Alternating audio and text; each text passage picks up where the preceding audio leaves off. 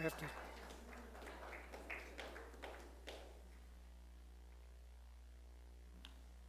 Okay.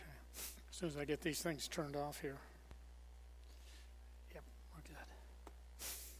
Well, I believe, and I believe that the the basis of uh, of you believing needs to be based upon the fact that God made it all. He created it all. Because without that, we're being flooded with all kinds of information by scientists that say no.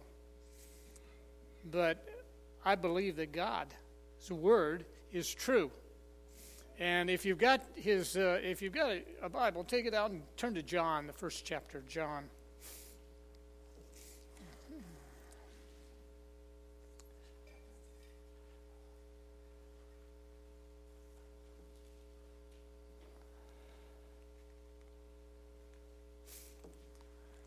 And it starts out in the beginning was the Word. And the Word was with God, and the Word was God. And He was in the beginning with God. And all things were made through Him, and without Him nothing was made that was made.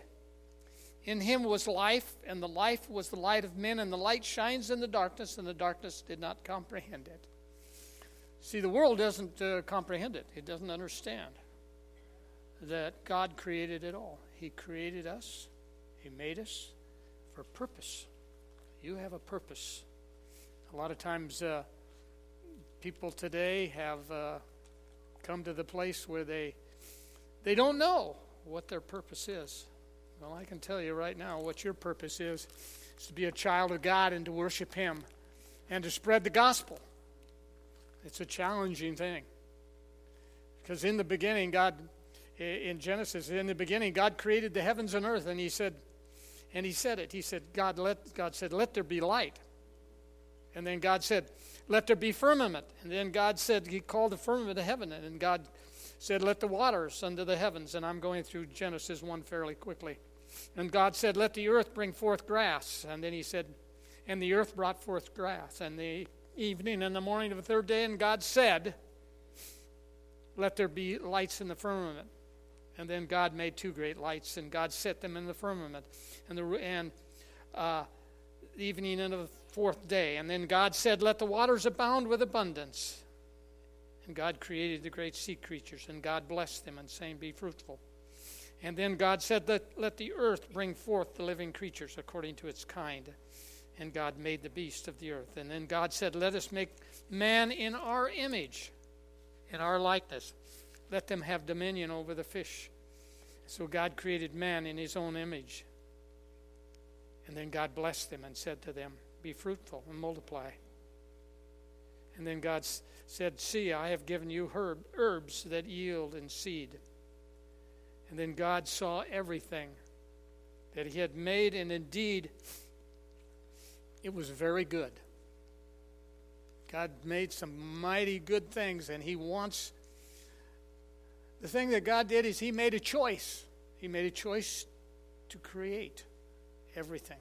He made a, a choice because, and He gave this us dominion over it because, and He made us because He loves us. God loves you and me. And with all of our barnacles and faults and uh, phobias and fears and all that. He still he still loves us. He chose to love us. And he said it was very good because see, God wants the very best for you. Uh, and sometimes the choice is ours. And sometimes uh, we don't like the choices that we have.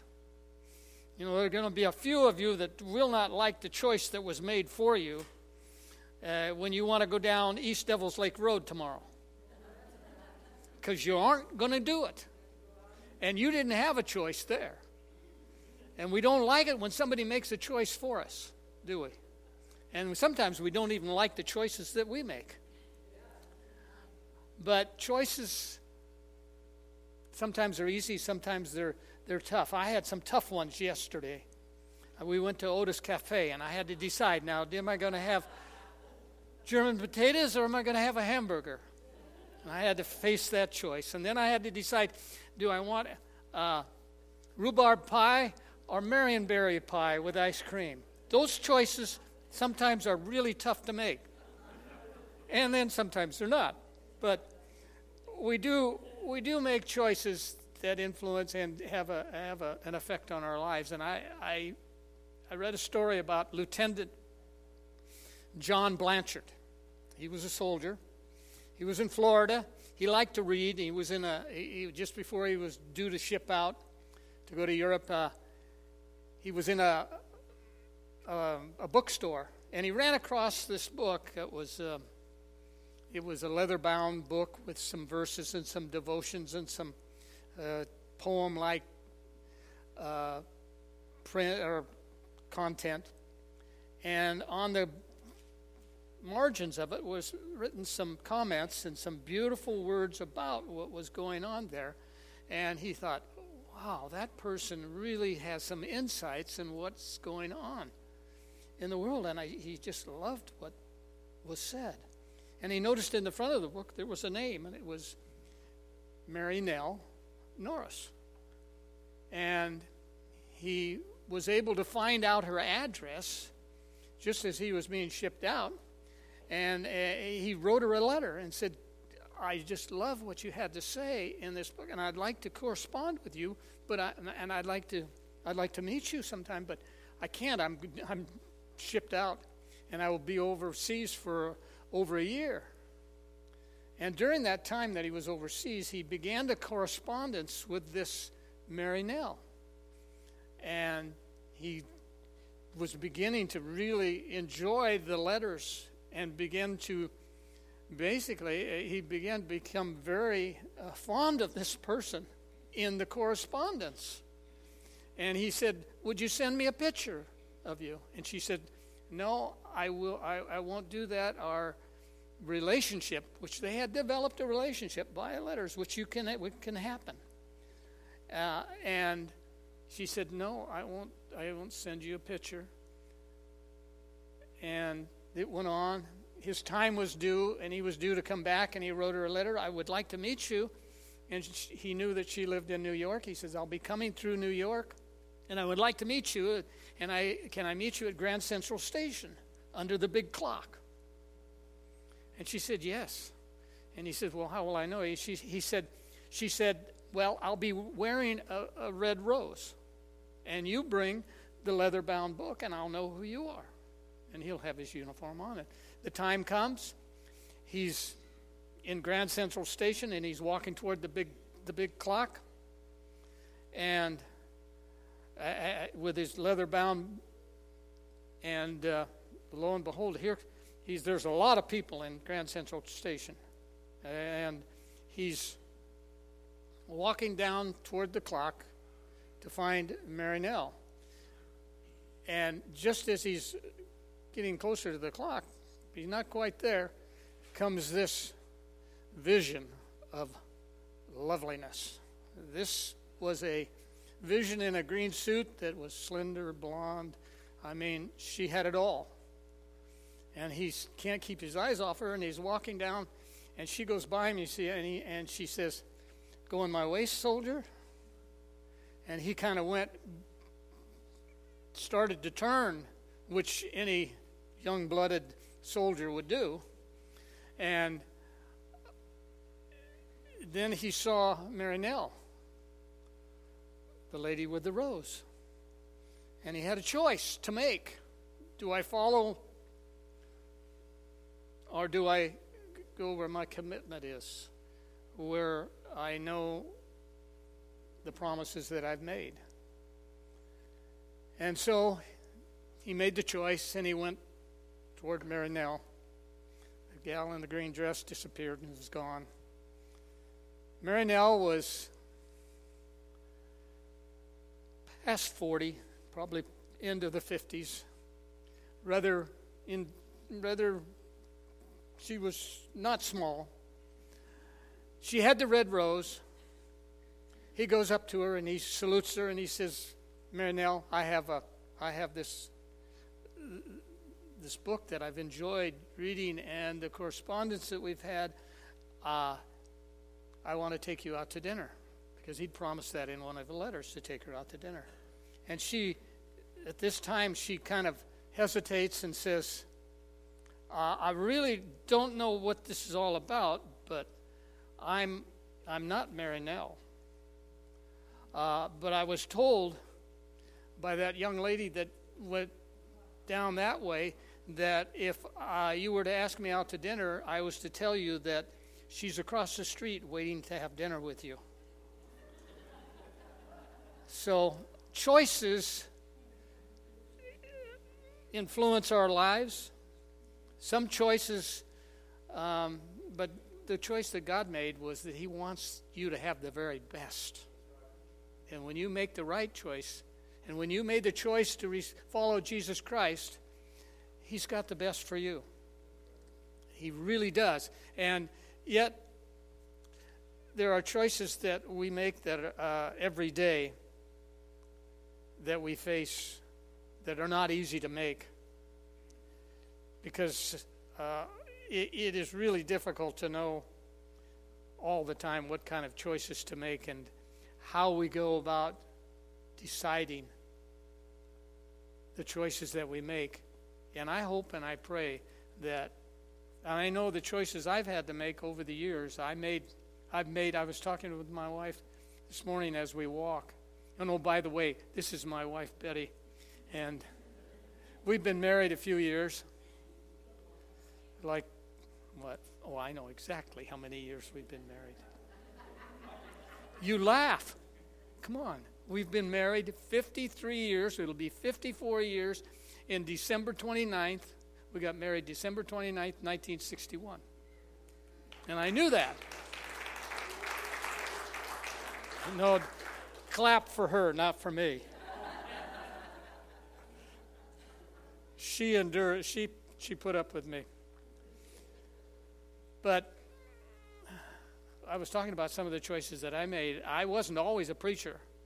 I was a I was a golf professional before I came I, I, I came into the ministry, and I had to make some choices there because I loved what I did. I was doing.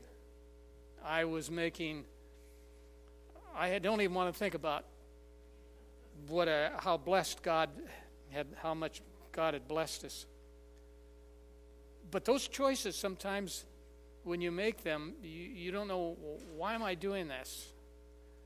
But when you make them, you have to understand that if you're, see, I didn't make the choice by myself. I'd spent time on my knees, and I'd spent time talking to God and listening to God. Because when you pray, don't just talk, you got to listen. Because if you don't listen, your choices are going to be you're going to be they could be wrong but if you if you listen to as you're praying, it's important that you listen when you do that. When you come to the place in your life when you uh, you, you think, now, am I doing the right things? I want to tell you one thing, and I wish I'd have said this, but I forgot who said this. You want to doubt your doubts. Don't doubt your faith. Doubt your doubts. Because God's word is true. God's word is inspired by the Holy Spirit. And it's true and inspired from Genesis all the way to Revelations.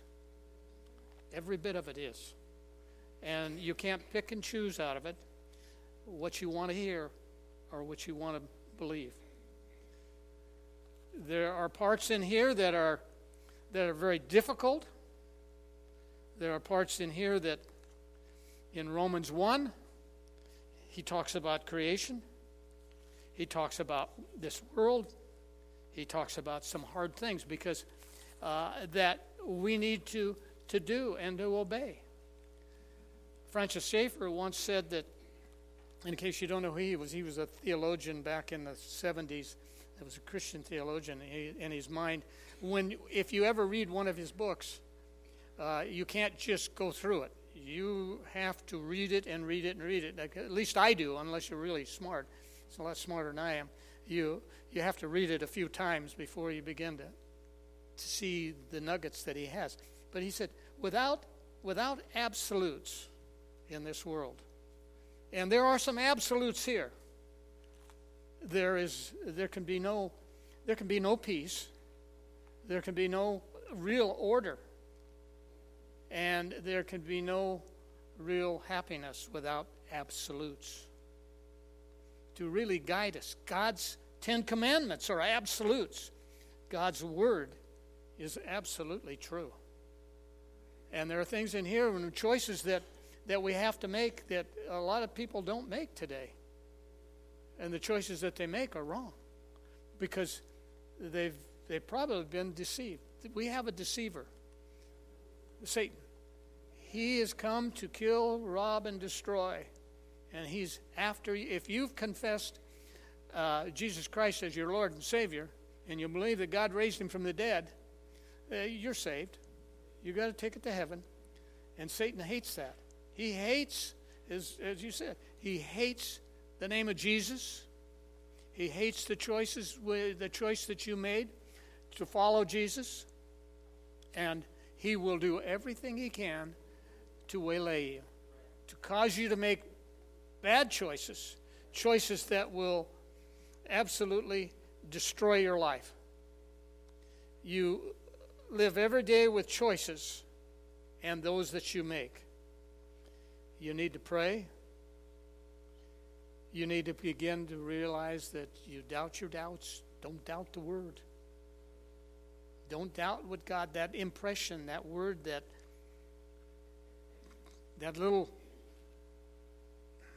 thing that lines up with what God said.